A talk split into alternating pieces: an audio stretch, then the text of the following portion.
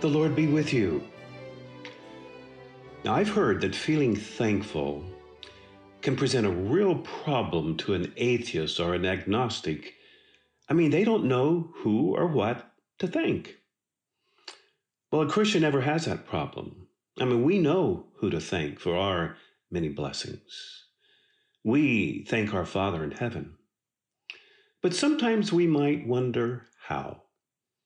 How best to thank our Father for all that He does for us? Well, today I'm looking at a psalm where the psalmist is wondering how. How to thank God. How to sufficiently, adequately thank God for all that He does. I'm looking at Psalm 116, verse 12, where I read, what shall I return to the Lord for all his bounty to me? You, like me, have probably asked that. I mean, what can I ever give back to God for all that he's done? Well, let's see what the psalmist comes up with. As he says in verse 13, I will lift up the cup of salvation and call on the name of the Lord. I will pay my vows to the Lord in the presence of all his people. Well, let's see if we can unpack this, see, see what it means. When I was first studying biblical Hebrew, I was surprised to learn that the ancient Hebrews did not have comparable words for saying thank you. So rather than saying thank you to someone, they would say, I will tell of your name. I will tell others about you. And I just bet if you are in business that those words would be words you'd love to hear. I will tell others about you. I will I will tell of your name. Now my Hebrew professor Dr. Ron Allen illustrated this aspect of ancient Hebrew with a story. Dr. Allen has a friend who is a medical missionary in India. The friend is an ophthalmologist in a part of India where blindness is rampant.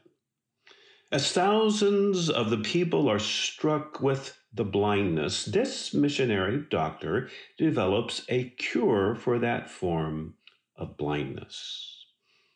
People flock to see him at his clinic, and they leave the clinic healed of their blindness. And of course, they, they are wanting to thank him. But like the ancient Hebrews, these Indians speak a dialect that does not have words for saying thank you. They will instead say, I will tell of your name. I will tell others. By the way, if you, if you want to know more of this story, check out Dr. Ron Allen's book, And I Will Praise Him A Guide to Worship in the Psalms. But I like that story because it does speak to the psalmist's question What shall I return to the Lord for all his bounty to me? Well, here's the psalmist's answer. Here's what he comes up with I will lift the cup of salvation and call on the name of the Lord. I will pay my vows to the Lord in the presence of all his people. In ancient Israel, when a person wanted to express thanks to God, he, she, would make a vow, would make a vow to go to the house of the Lord, offer up a sacrifice of praise. That's what they called it. And they would call on the name of the Lord. That is, they would tell, This is what the Lord did for me. They would speak of his name, note, note here, in the presence of all the people. And here we see a very, very important element in the biblical way of saying thanks to God. We tell of his name. We tell others. And that makes God smile. So here is a psalmist who is standing beside the altar he lifts up a cup, a libation that they call the cup of salvation, the cup of deliverance. He, he lifts it up to God. And at that moment, calling on the name of the Lord, he says, I want to tell you what the Lord has done for me. It might be telling about the Lord delivering from trouble, or the Lord healing an illness, the Lord answering a prayer, the Lord blessing in a special way. They knew that thanks had to go public. They never felt it was enough to go into their prayer closet and say, Thank you, Lord. They wanted to tell of the Lord's name to others. It's what David has in mind in Psalm 103, verse 1. Bless the Lord, O my soul, and all that is within me. Bless his holy name. Or in Psalm 99, verse, uh, verse 3. Let them praise your great and awesome name. I will tell of your name. So I've taken as my personal mission statement Psalm 107, verse 2. Let the redeemed of the Lord say so, those he has redeemed from trouble. You see, the, the Lord has done something for me. And I want to tell others. I want to tell you. And, and that is the reason for these Selah conversations.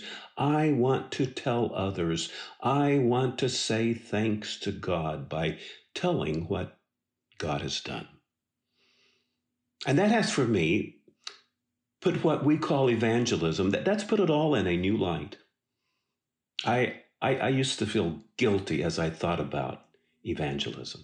I know, I know, I ought, I should, I, I, I really, I really should talk to people about the Lord.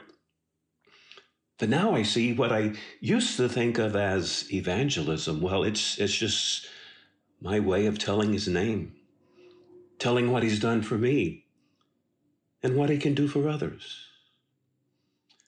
So I'm wondering are you thankful today? Are you thankful for what God has done for you? How about how about telling others? You decide the best way to tell them. But how about telling them? It is a good question, a pertinent question the psalmist raises. What shall I return to the Lord for all his bounty to me? I will tell others what the Lord has done. I will tell of his name. I am Tim Smith, a fellow traveler on the Pilgrim Way. Thanks for listening. Until next time.